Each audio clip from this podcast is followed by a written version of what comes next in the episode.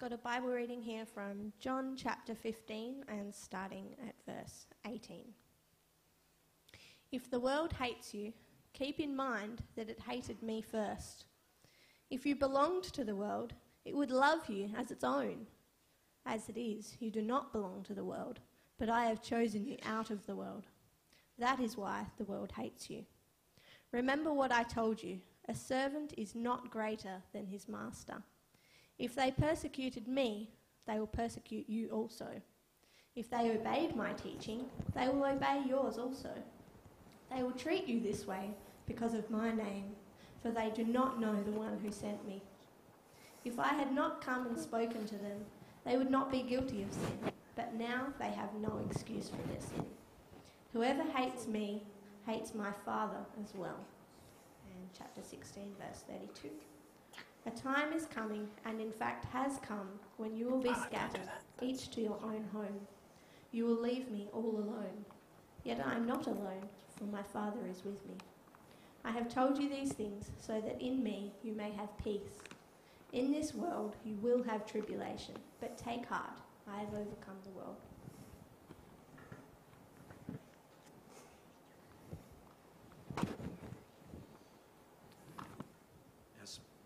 Our speaker this morning is Paul Scott.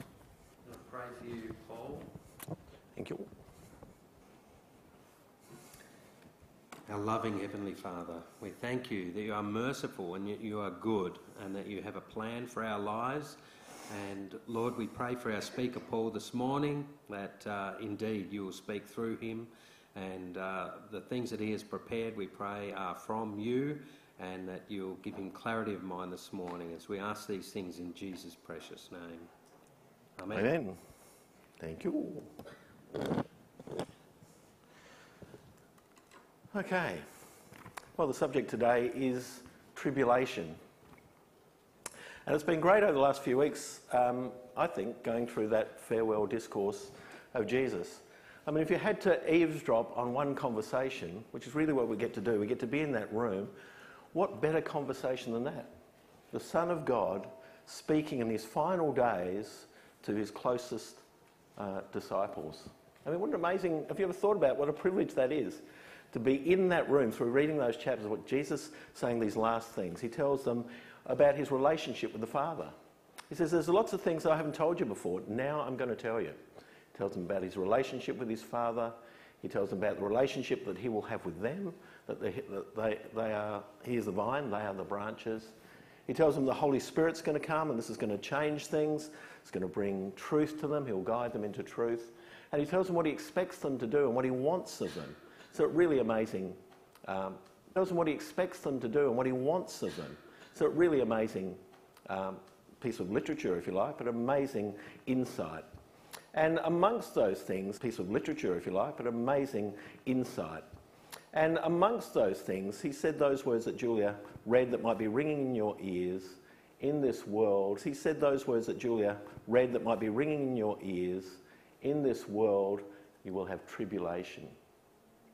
Christians have tribulation. That's part and parcel of what we sign up to if, uh, as a Christian. That's part and parcel of what we sign up to if, uh, as a Christian. So maybe the first slide just to clarify that that's the case, that this isn't just uh, something that Jesus said. He said uh, later on in Matthew 24, they will deliver you up to tribulation. Paul in uh, Acts 20 said that he knew that bonds and tribulations awaited him. And he said, as he went visiting the churches, he said, through many tribulations we must enter the kingdom of God. He also um, said that don't be disturbed by these tribulations. That was his concern. And maybe that's our concern. Why is this happening to me? I'm a Christian. He said, We're destined for this. Don't be disturbed. This is all a natural part of life. John says very interestingly in, uh, in Revelation, he says he calls himself a brother and fellow partaker.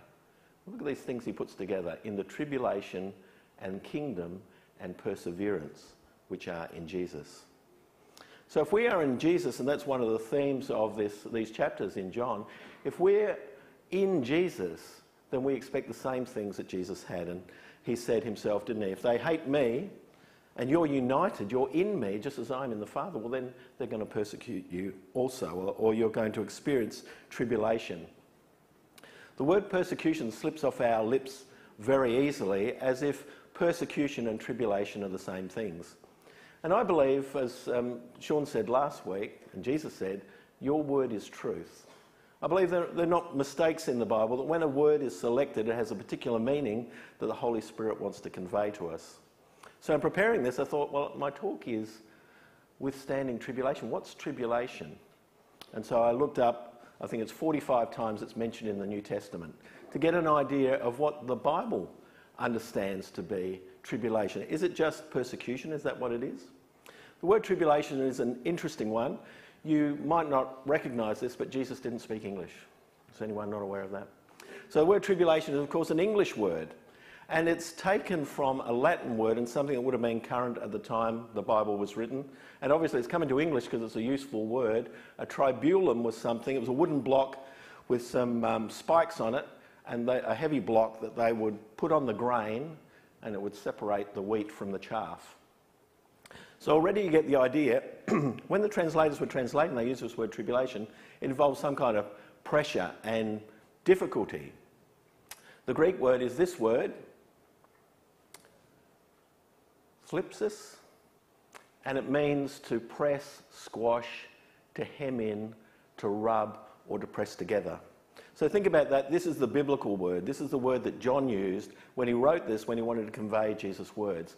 To press, squash, hem in, rub, press together.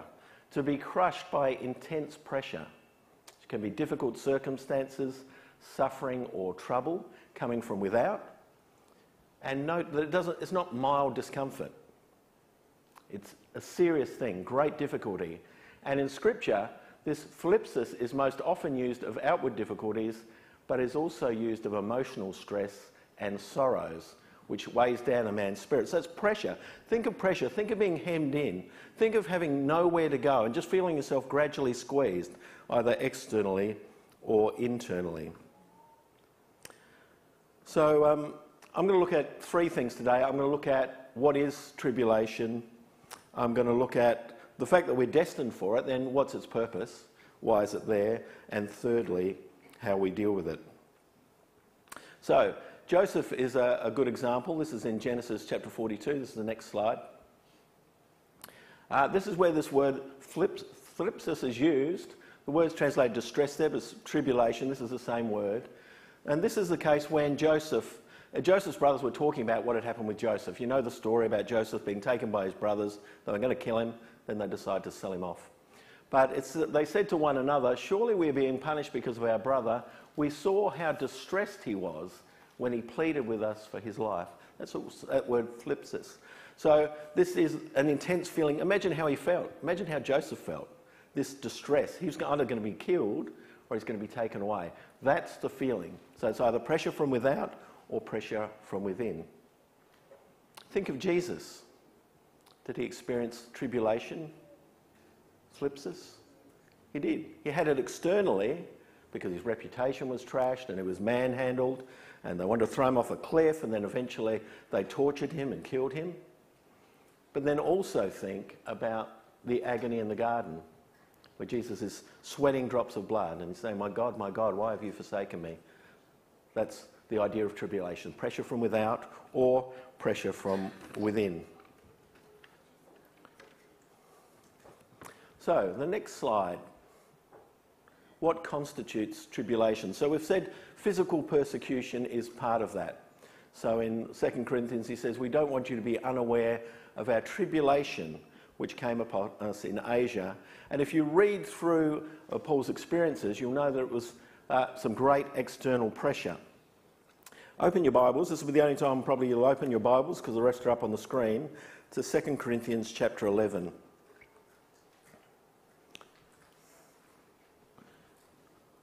Where Paul describes the particular tribulations. It's kind of a summary of what he'd been experiencing. From verse 24. Oh, not from verse. Oh, yeah. Five times I received from the Jews 39 lashes. Three times I was beaten with rods. Once I was stoned. Three times I was shipwrecked. A night and a day I've spent in the deep. I've been on frequent journeys in dangers from rivers, dangers from robbers, dangers from my countrymen, dangers from the Gentiles, dangers in the city, dangers in the wilderness, danger in the seas, in the sea, on the sea, sorry, dangers among false brethren. I've been in labour and hardship, through many sleepless nights, in hunger and thirst, often without food, in cold and exposure. That's tribulation, isn't it? That's a pressured existence. Can you imagine the pressure that Paul felt in all of those situations that he received? So, tribulation, persecution, yes, persecution is tribulation, but not all tribulation is persecution. Because notice what he goes on to say in the next verse. And besides this, he said, apart from such external things, there is the daily pressure on me of concern for all the churches. Again, tribulation, not only did he have external pressure, but he had internal pressure.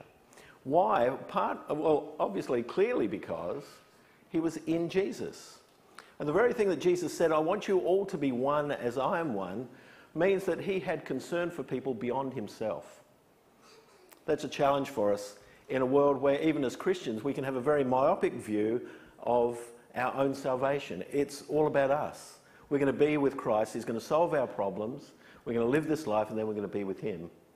Well, Jesus, in those chapters in John, invites us to look around and say, we're all part of God's family.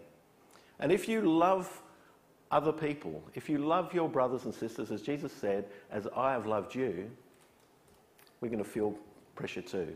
We're going to feel concern. Look at the person next to you in the row. Maybe that's the person you'll feel concerned for.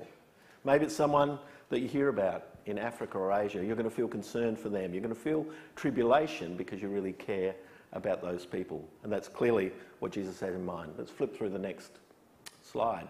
So, emotional distress uh, is clearly involved with that too. Something else, uh, again, which is involved if we really care about our brothers and sisters, another form of tribulation. Again, this word thlipsis. Let's see how Paul uses it here on the next slide. 2 Corinthians chapter 2 and verse 4.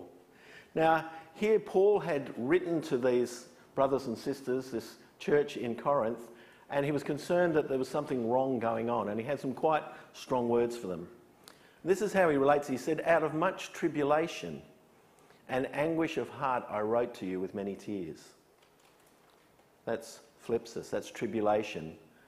So, not so that you would be made sorrowful, sorrowful but you might know that, uh, know the love which I have especially for you.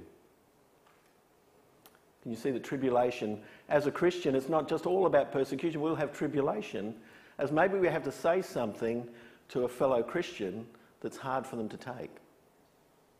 That's probably not what we think about as being tribulation. But that's an important part. If we love each other as Christ loved us, because Christ said some hard things to his disciples sometimes. He said them because he loved them and he wanted them to draw close to you. So it's a really good thing to think about that, uh, in two ways. One is if somebody comes to you and they, they uh, maybe are faltering as they say it, but they say something to you that's very challenging and very difficult for you to hear, is to think about that's what God's design is, that we love each other that much that we're willing to put ourselves through that tribulation in order to broach something that we think is really important. Think about that. And think about your responsibility to others too. Maybe you're the person. Maybe you see a person walking in a, a bad direction and you think that's going to lead to trouble or that's going to cause problems within the church community. Or I can see that's going to affect other people badly. Take the courage put yourself through tribulation to save your brother and to help your brother. Another one which uh, would be unusual to many, this word tribulation, is quite interesting. Uh, I'm sure um, Rob Train's very familiar with word studies. That's what this is. This is taking a word from the Bible and just w- working it through, looking at the way in which it's been used in various Bible books, and getting a, an understanding of what that word means. Because we would never think of it in this um, context. This is the next one. If you marry, you have not sinned, and if a virgin marries, she has not sinned, yet such will have tribulation, thlipsis, in this life, and I'm trying to spare you. That doesn't instantly come to mind, does it, when you think about Jesus' word? Tribulation, marriage. Well, we know that uh, marriage in itself can have difficult times. There can be pressure at various times. But in, uh, and I guess that's part and parcel of what it is. Because when you marry, when you're a single person, you have concerns for yourself, generally. When you take on another person, you double that concern. And so that other person might be going through some difficulty. You feel it because you're a married couple. And so you may be distressed on their behalf. In fact, many times it's a lot harder for us to see someone else go through a difficulty than to see ourselves. But there can be tribulations. What about a situation that we've seen many times? Two people marry who, who don't know Christ, one of them finds Christ, loves, loves him with all their heart. That can cause tribulation in a marriage. It's a, it's a, it's a difficult, a great difficulty. Can you imagine that? Can you think of people in that situation where you really love Christ and you love this person to know Jesus like you know him? And they won't, they're resistant to him. And are things you want to share, are things that are welling up in your heart you really want to share with the person that's closest to you. And you can't. That's tribulation. That's what some of our brothers and sisters are going through. It's not physical persecution, but it's tribulation, internal pressure. What about a worse situation? What about a situation where you've married a Christian? Fantastic. Marrying in the Lord. And that partner of yours loses their faith. This is not what you signed up for. This person you thought was going to be the person that's with you in lockstep and with Christ, and marriage is going to be wonderful, and this person has lost their faith completely, maybe antagonistic, antagonistic to the faith. Can you imagine the pressure in that situation? I um, asked someone earlier this week uh, who's in that situation what that feels like. This person said, I got to the place where I felt everything was lost. I felt powerless and out of my control. I was forced to look at God, and I remember praying to God and saying, If you still care about me, you'll need to help me keep moving and providing me with a way to do this life that you give me. That's thlipsis, isn't it? Pressure, great emotional pressure. Add to that children. If you're a married person, often what comes along are children. Anyone experience pressure in bringing up their tribulation in bringing up their children? Yeah. And especially, again, we're looking at this from a Christian perspective. You've got children and you want to bring them up in the understanding and knowledge and have a relationship with Jesus, and one or two or three of them don't want to go that way. And they take a course that you see is going to lead to endless trouble and the thing that you most want for them is to know Jesus. And you don't know how to do it. And you're praying to God. That is tribulation. That's what Christians uh, can expect and, and happens. And it happens uh, in this church. There are people in this church that feel that and have felt that, and that's a daily thing. Okay, there are just a few um, different ways in which we can go through tribulation. Why does it happen then? We're Christians. We're in Christ. Christ wants the best for us. Why do we have tribulation? Next slide, Kath. Tribulation exists. Firstly, um, I guess, you know, we said that tribulum, it separates the wheat from the chaff. That pressure brings the separation, brings something good. Um, the Bible tells us in Matthew that there are different types of soil. It talks about a rocky soil. He said these are people who have no firm root in himself, but it's only temporary. And when tribulation or persecution, notice they're differentiated, tribulation or persecution arises because of the word, immediately falls away. So it's a test. God wants his people who really love him, not in the, just the good times, but in the difficult times. People who are committed to him, who love him. And so when persecution comes, it separates those who are really only out here for a good time. Maybe enjoy the people, maybe enjoy some of what they hear, but if it costs them something, they're going to let that go. Secondly, it produces things. Tribulation does things. Uh, next, next one, Kath. It produces perseverance. This is something that's very highly regarded in Scripture perseverance. Paul says, uh, We exult in our tribulations, knowing that tribulation brings about perseverance. That's an amazing thing to say, isn't it? I exult in it. If it brings about perseverance, man, bring it on. Perseverance is a really valuable quality. He talks about people um, persevering in tribulation, being devoted to prayer. He said, We speak proudly of you among the churches of God for your perseverance and faith in the midst of your persecution and tribulations, plural, which you endure. And again, in Revelation, John says he's a partaker not only in the tribulation, but the kingdom and the perseverance which are in Jesus. So Jesus will assist us and help us to persevere. But clearly, perseverance is something that doesn't come unless we have trial. I'll tell you what happens in trial. In trial, everything is stripped bare. Everything is stripped bare. I think that person said, I was drawn to turn to God for help and learn that God had this situation. You're stripped of all your resources. I remember in a, a situation that I was in, it was like, well, you lose everything. So let's imagine, in my case, it was uh, I miss uh, loss of livelihood, loss of family, loss of reputation, loss of friends. And when you anticipate that, and I see Lynn nodding over there because she's been through the same experience, uh, what are you left with? You're left with God. Are you worth it? Are you worth losing all these things? And so God's importance, uh, it, it's, it's like a melting pot, really. It separates out the chaff, if you like, of your life to say, this is the most important thing to know Jesus, to be in relationship with Him, and nothing else matters. And then you go through that trial and you see that, yes, God, it is only God that matters. And you see that you do get help from above. And so before you have a trial, it's theoretical. I'm sure God will help me when I face this trial.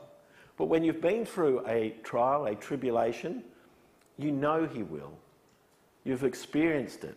And then when you reach the next trial, maybe it's a bigger trial, but you've got that behind you. And so this quality of perseverance and faith is being built up here. I know God's there. I know He'll look after me, and I know whatever happens, He'll be there. I trust, she says, He knows the end of the story and will provide what I need to get through. That's what this person learned through tribulation. I trust. Perseverance is an important part when only comes through tribulation. Secondly, the Bible promises us that it produces joy and peace, which seems really, really strange. The Bible tells us that God comforts us in our tribulation. Paul says, I'm filled with comfort, I'm overflowing with joy in our tribulation. Notice what he says in 2 Corinthians when he's talking to the church. He says, in a great ordeal of tribulation, their abundance of joy and deep poverty overflowed. What a strange set of words. What an oxymoron. Is that a typo? Abundance of joy and deep poverty. That's what happens when we're under trial. Joy is provided as we follow the course that Jesus did. Jesus, Jesus suffered and his followers will suffer. And there is joy in that suffering that Christ will bring and care that we will never experience before because we've never put ourselves in that position before. We've never only had to trust in God. And then that joy works out, it says, in the wealth of their liberality. These are deeply poor people, and yet their liberality, overflowing liber- liber- liberality towards others. Why? Because they're in Christ. It's the John passage again. In Christ, loving one another as Christ has loved us. And so they're not considering themselves, they're saying, what can we do for those people in Jerusalem? Our brothers and sisters down there. We're poor, but we can pull something together. We can send some money with Paul to help them out. That's what happens through trial joy and peace and experience care from Him. What's the next slide? Remind me. How do we deal with tribulation? We know that nothing will separate us from Christ, don't we? And amongst those things that it says, death and life and things here and things to come, it says tribulation. Philippians will not separate us from the love of Christ. That's a great place to start, isn't it, in dealing with tribulation and trials that they come. It can never separate us from Christ. Whatever else you lose, you can be separated from family, you can be separated from your finances, you can be separated from your health. Nothing will separate you from the love of Christ. That's what we remember as we go through trial.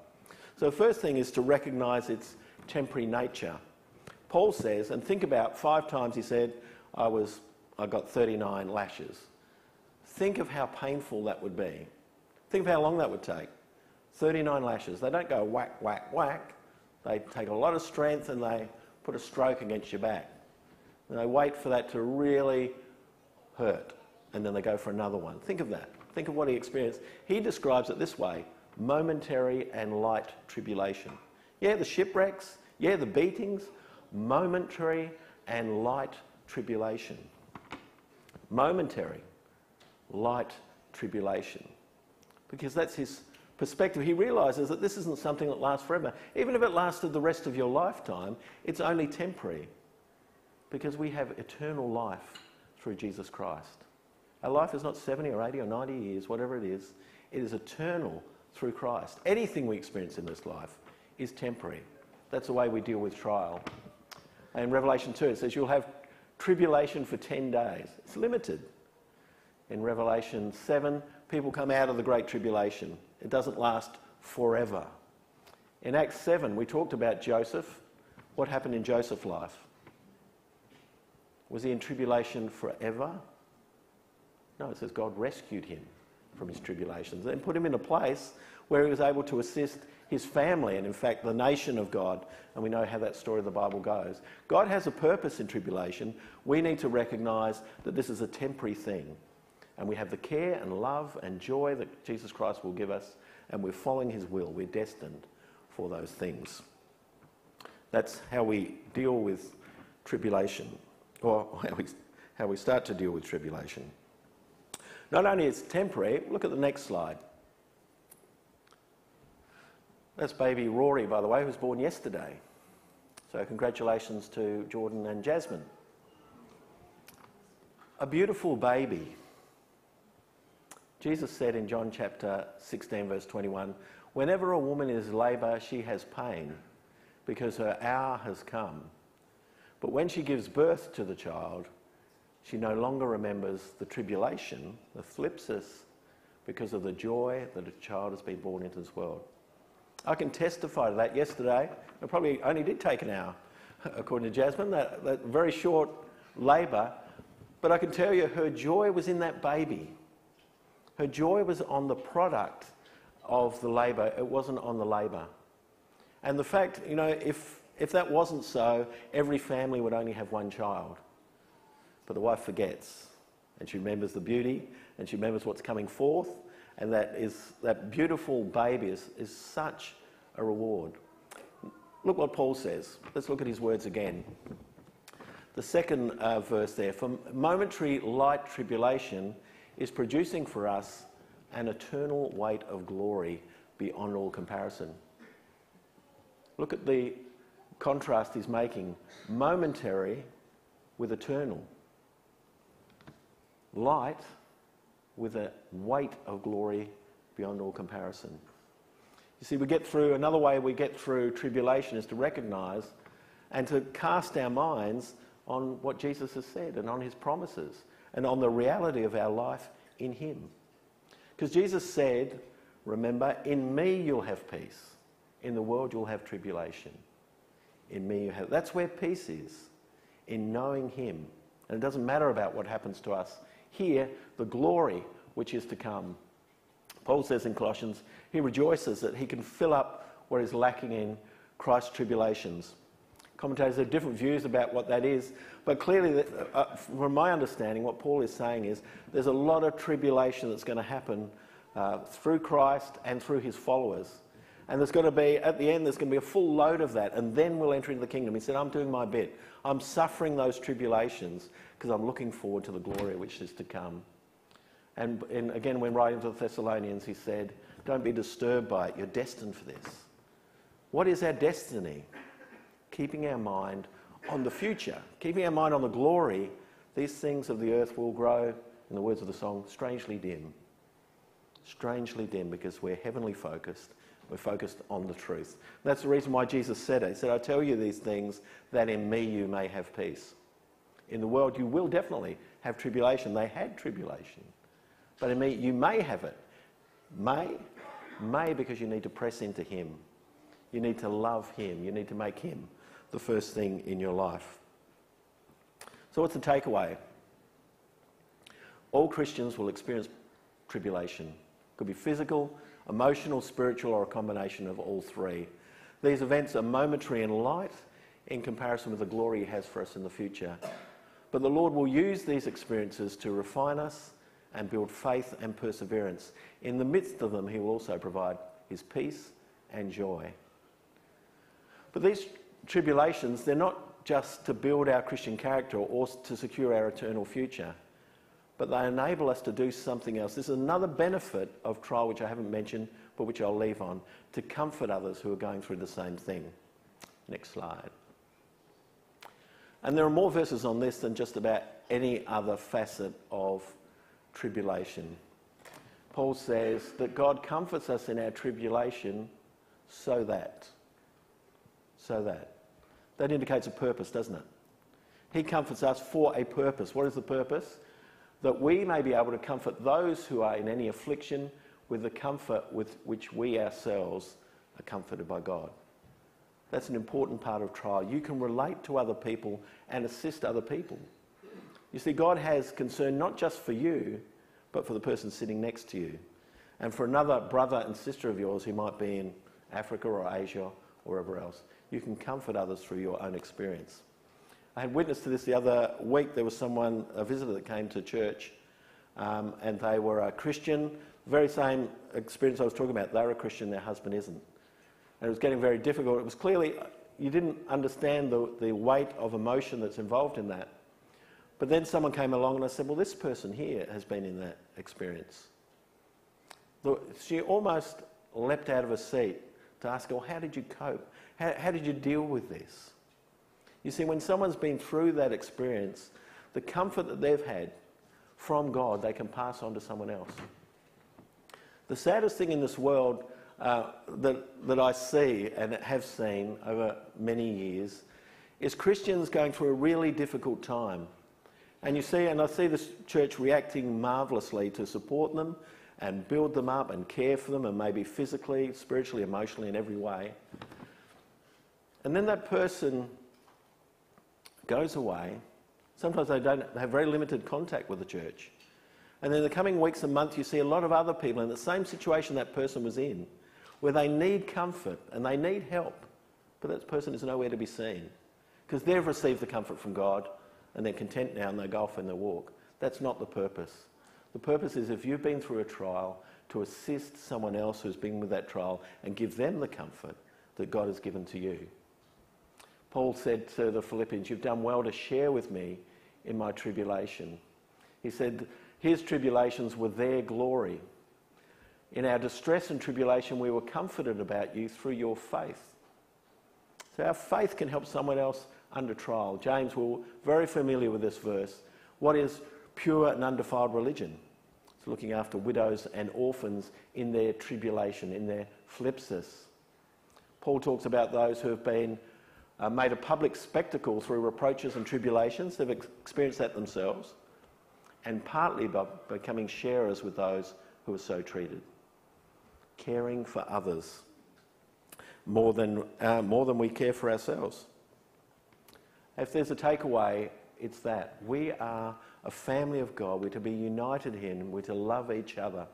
Next um, slide, Kath. So if you're enduring tribulation at the moment, and often because this is internal, there may be something, someone sitting next to you this morning that's enduring tribulation, but you have no, no idea. Reflect on the farewell discourse. That's why Jesus uh, had this recorded for us. That's why we're able to eavesdrop into it. Because these promises of the Spirit and the future and our relationship with Christ and others is what gives hope and faith to us.